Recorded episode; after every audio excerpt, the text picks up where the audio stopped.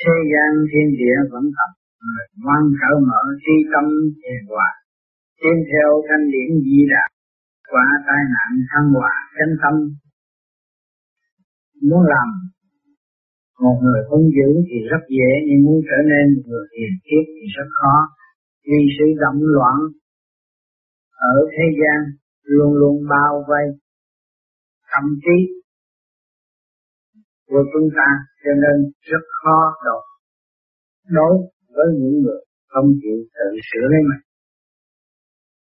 Cho nên theo lối tạm thực, tự minh tự xét cơ, giả chân, không không bản tánh tri vợ cạo siêu thanh tịnh hữu ơn Phật trời sống trong động loạn quá nhiều, nó có thể làm mất hẳn sự sáng suốt, rồi quay quật trong bản thánh tham sân, không dứt khoát gì được.